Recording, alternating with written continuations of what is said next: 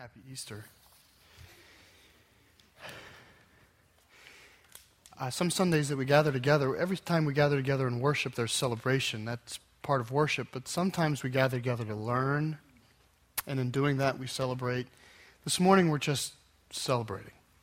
So, um, that should be our heart today is, is, is just to enjoy what's in the text of the Word and celebrate what, what it means this morning for us. And so that's what we're going to do. And I, I want to invite you to open your Bibles to Matthew chapter 28.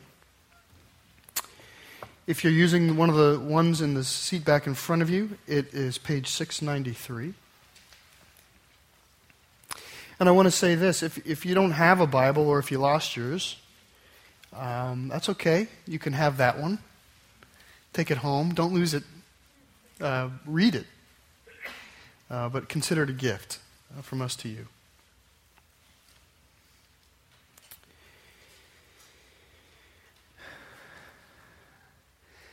Uh, today we're going to, this morning we're going to talk about um, a fresh perspective on the Lord.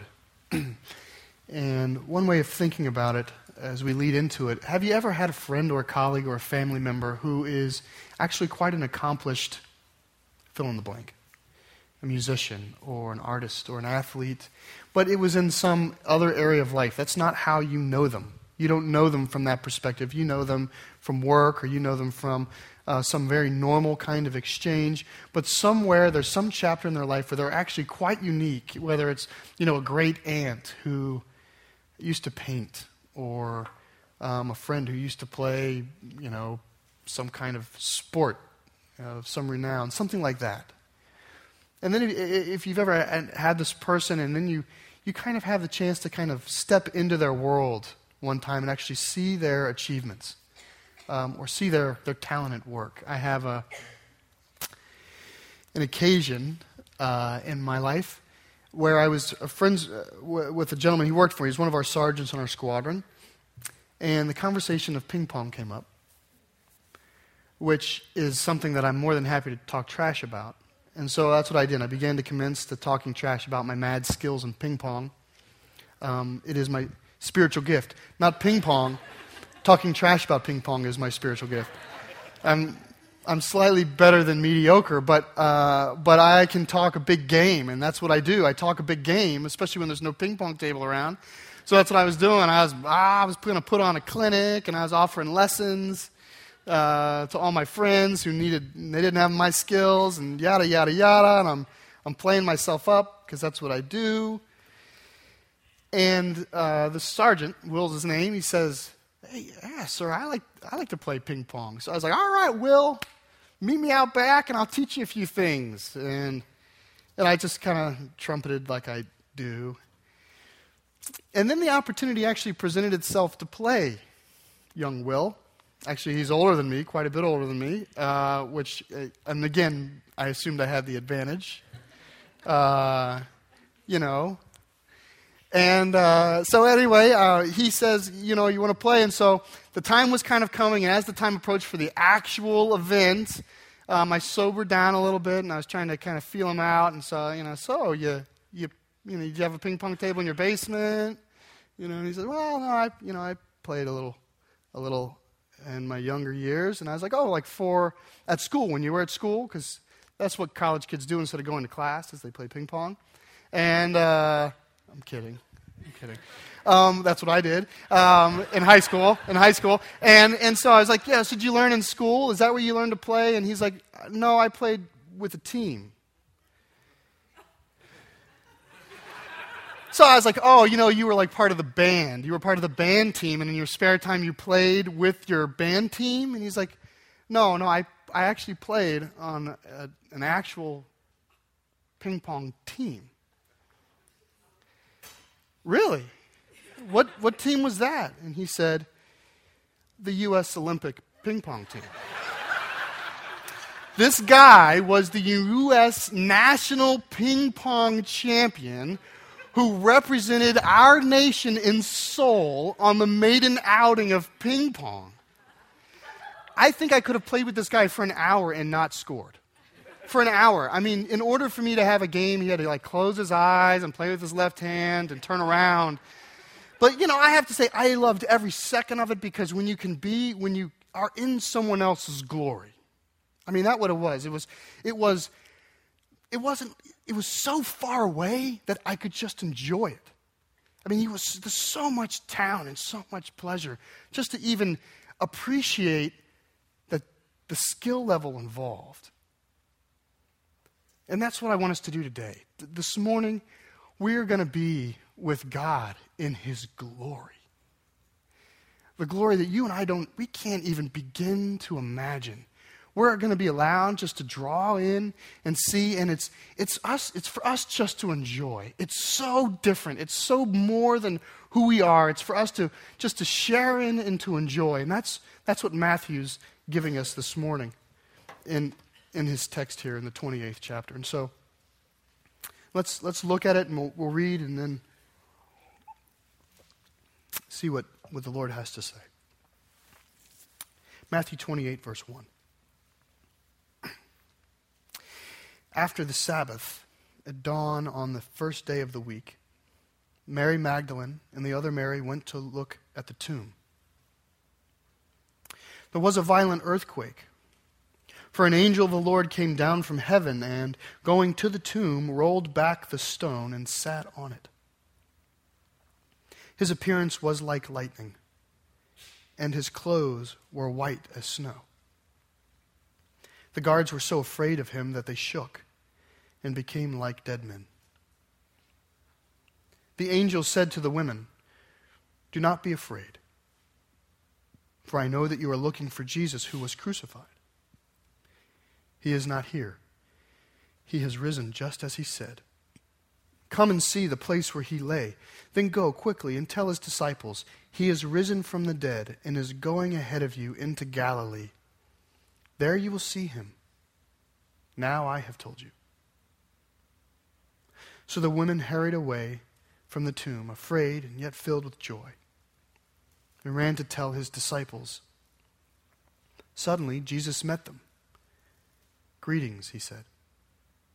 They came to him, clasped his feet, and worshipped him. Then Jesus said to them, Do not be afraid. Go and tell my brothers to go to Galilee. There they will see me.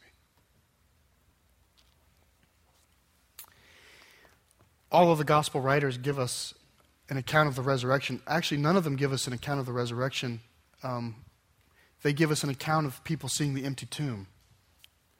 Christ is resurrected, and we get to see the empty tomb. But in all the gospel accounts, we have this scene. Matthew, uh, his account, the narrative is a bunch of it's a compilation of different images or scenes that are very they're, textually they're very closely jammed together. And so it's not always clear when one ends and when one begins or the duration of a scene or, or the relationship of the scene.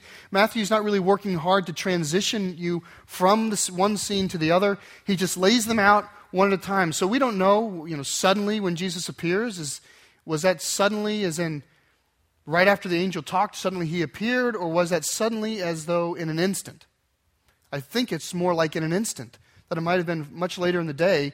There was a suddenly appearance. Likewise, it appears in Matthew that the women are coming to the tomb, and then the angel comes down. We know from the other Gospels that the, the order of these is that the angel and the earthquake and all that has happened, and then the women arrive. And, and the order is it seems that the apostles are as excited as we are in the telling. And the scenes are just laid out for us and they're placed there. But what we see here in this scene is that as the women were on their way to the tomb, during that trip, an angel of the Lord appeared. The sky ripped open, and a mighty angel descended. And the, the text says this it says, There was a great earthquake. And then it says, The angel was like lightning. Imagine that. Like lightning. And his clothes, they were white as snow. And at his very presence, the guards shook and fainted. And he single handedly just rolled the stone out of the way and sat down on the stone. That is a great scene. And this is a great scene. An angel is a messenger of God, but they do more than simply say the words of God. They, they're more than simply a, a, a mouthpiece of God. They convey the demeanor of the Lord. And so, in this case, as in other places in Scripture, the angel is adopting the demeanor of God. It's a godlike demeanor, as like lightning and white as snow. These sorts of things show up in the book of Revelation as descriptors for Jesus. He, the angel has adopted the demeanor of glory, God's glory, to display to the people who see it. Even note how he sits. There's no other place in the entire Bible that I have been able to find an angel that sits. He sits on the empty tomb as though it is his throne, as though God sits on death. He rules over it. I mean, this is such a brilliant moment. It's, it's literally earth shattering. I mean, it's, it's, it's literally not of this world, it's supernatural. as God conveys his glory before these women. And I will confess, I, I've needed this, this scene. I think the church needs this scene. I think that we need Easter. We need this time to celebrate and recognize who God really is. We need to see the glory. And at times we just need to bask in the glory of God. And this angel just allows us to bask in the glory. There's so much daylight here, there's so much light. And there's times when, even in our Christian life or even in our Christian study, that the heaviness of the conviction of the faith or what we need to do or what we've done wrong or how we need to be better, all of that heaviness can sit on us. And there's simply times where we need to stop and realize that God is profoundly amazing. And He came down on our behalf. if you have, over this past week, tried to keep the death and resurrection, death and resurrection of Christ in your mind. So, Thursday at dinner, maybe you thought this is the last meal that Christ is ever going to eat.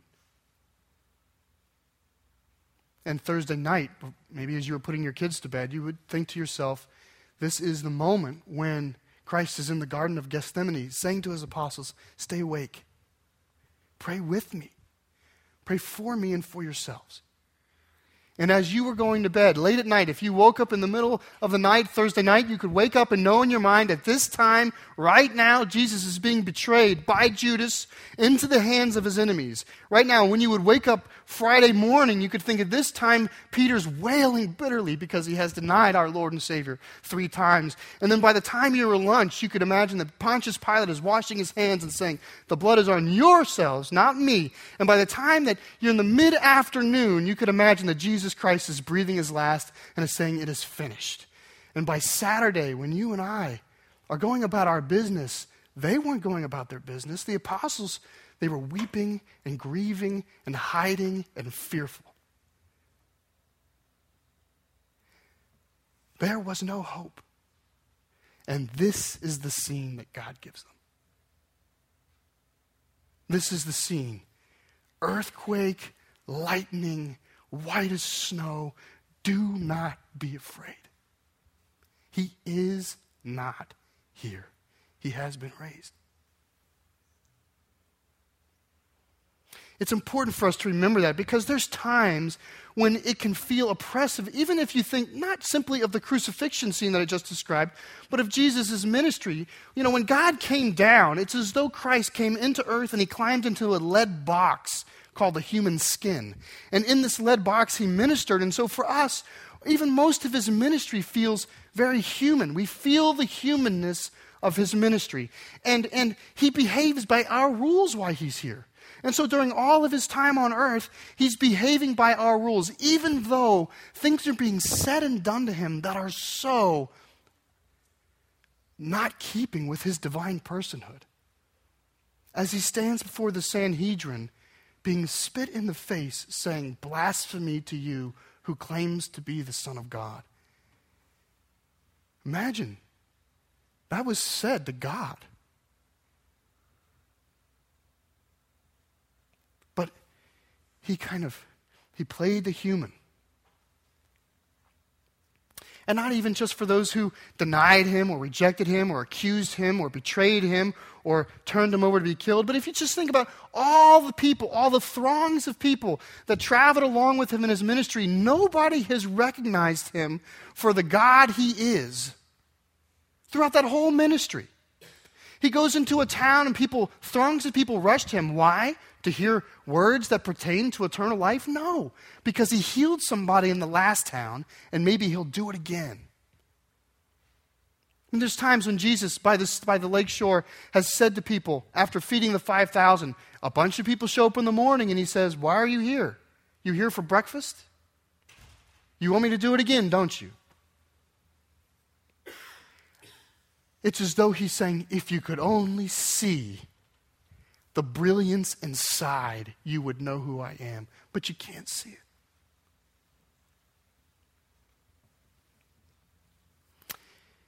And more than that, you have people who would follow after him because they thought he was a good teacher.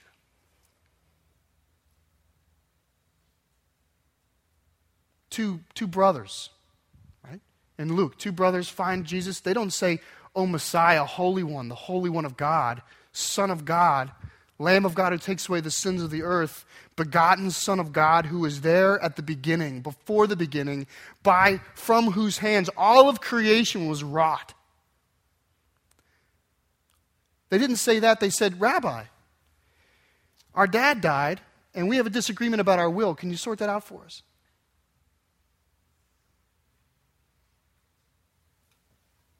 Even the disciples don't get who he is.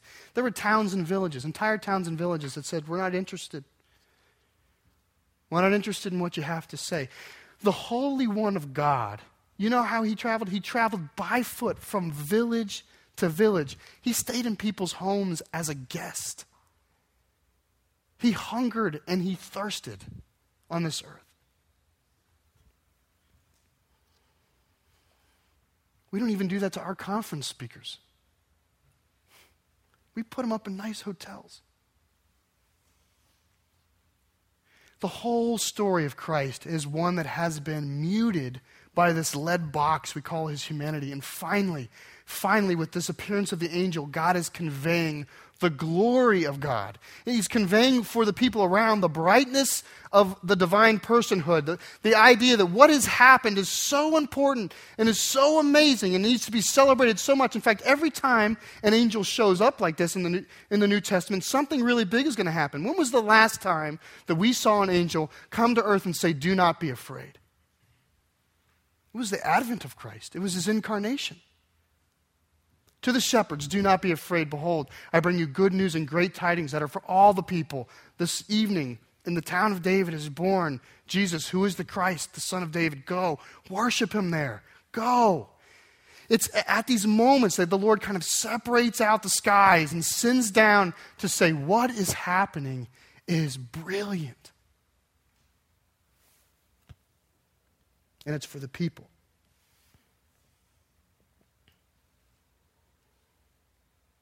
And it's for us to see. This is for us to see.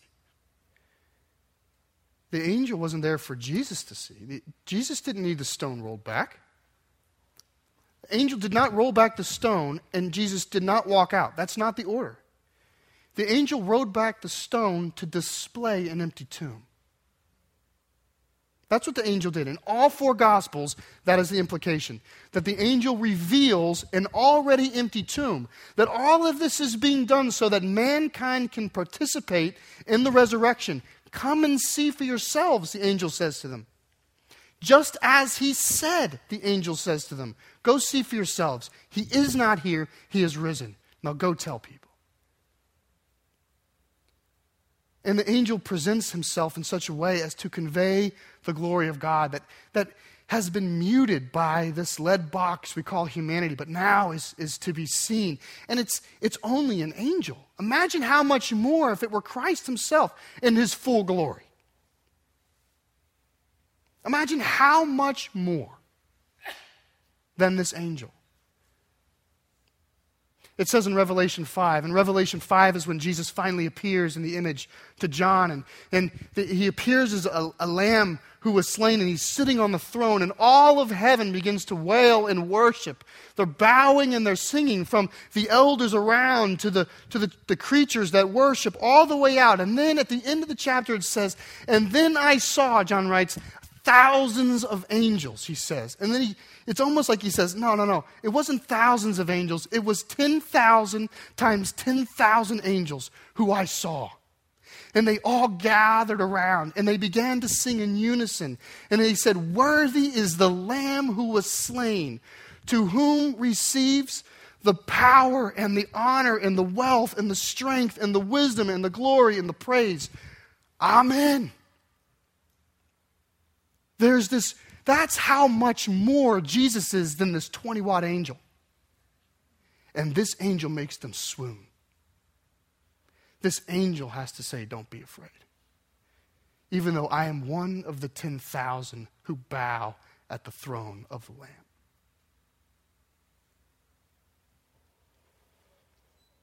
Jesus is the great one. This is a day that we celebrate because he is not here, he is risen. Come and see, just as he said.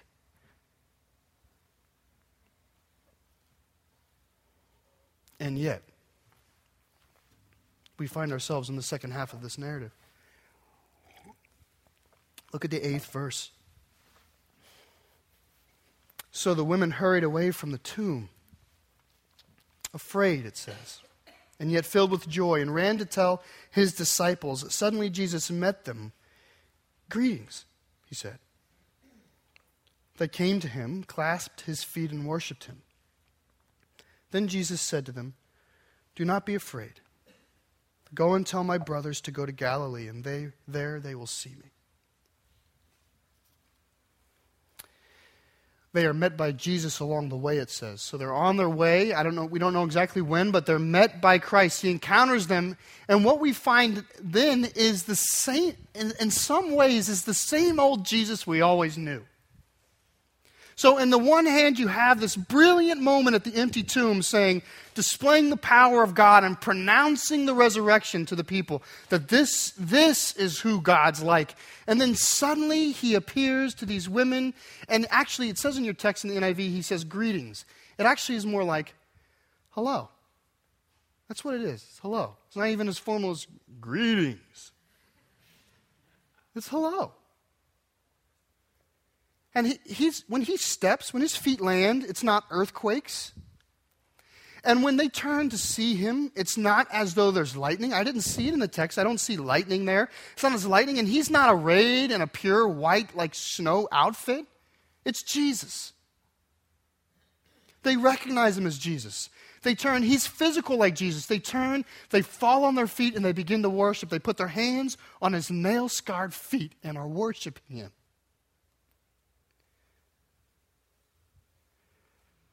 You halfway expect with the angel. If Jesus is 10,000 times 10,000, he's not even comparable. It's not even apples and oranges how much bigger he is than the angels. It's apples and the, he who made apples bigger. He's that much bigger. You halfway expect him to say, as they're rushing towards his feet, to say, Rabboni, you halfway expect to say, Come no closer. For the ground on which you stand is holy. Remove your sandals, for I am risen. You expect that. We have the right to expect that. Is it not the great one? But does he do that? No. They fall at his feet and they worship. You can tell they've changed. Now they worship him and they fear. He says, Do not be afraid. And then he says these words. These are some of the best in the Bible. He says, Go tell my brothers I'm coming. The very same God who reveals himself in all the power at the empty tomb is the very same God that reveals himself as being absolutely approachable. He who, in a moment, at his very presence, could I mean, how much more than the angel could he make the nations and the leaders of this world swoon and faint? This very same person is saying to these women who have embraced his feet, Don't be afraid. Go tell my brothers. This is the best part of our faith. This is the height of Christendom. Look, all through, all through the world, there's truth. And oftentimes, truth is found in various religions. I'm not here to deny that. In fact, I celebrate some of that. The fact that you go to different parts of the world and you find intersecting truths and parallel truths, and, and it's nice to know that, that around the world that there's truth being worked through, and, and all of this is happening, and that's to be celebrated, and it's great. But I will say this that Christianity says this. This is the story of Jesus Christ is saying that I am the Holy One. By my hands, everything was made. By my sacrifice, everything was saved. Because I love you, I have died to save you. I am glorious. I am splendid. I am like the lightning, like the thunder, and the earth quakes beneath my feet. You have that, and then you have, and I love you like a brother. Nobody else has that. This is the resurrection. The resurrection it, to confess and celebrate the resurrection is to know that God who made us and is splendid is God who receives us as brothers. Colossians says, To all who received the Lord, to all who received him in faith, he gave the right to be called sons of God and co heirs with Christ. There is, there is a mystery here of that in Christ coming low, he has raised us up almost to the point where there is a sense of equality. We are his brothers and sisters, and in Christ we are co heirs before the Father. Those are the words of God.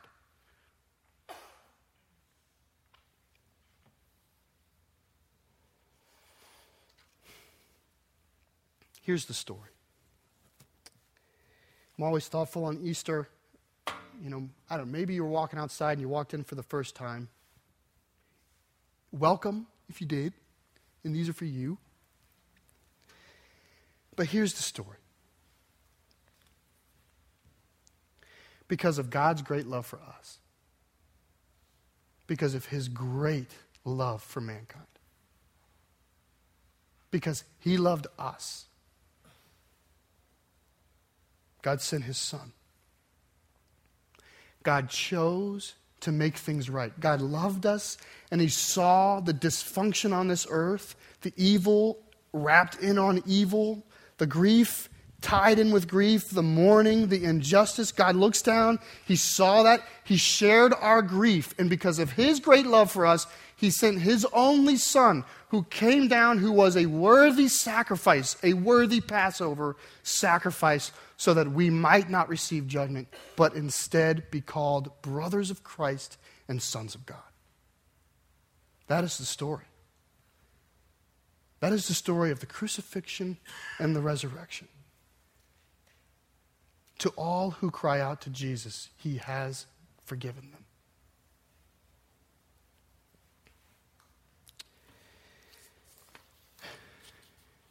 There's this moment, I think, that in one sense, all of us are, we're going to eventually stand and peer at an empty tomb. I don't mean Christians, I mean people.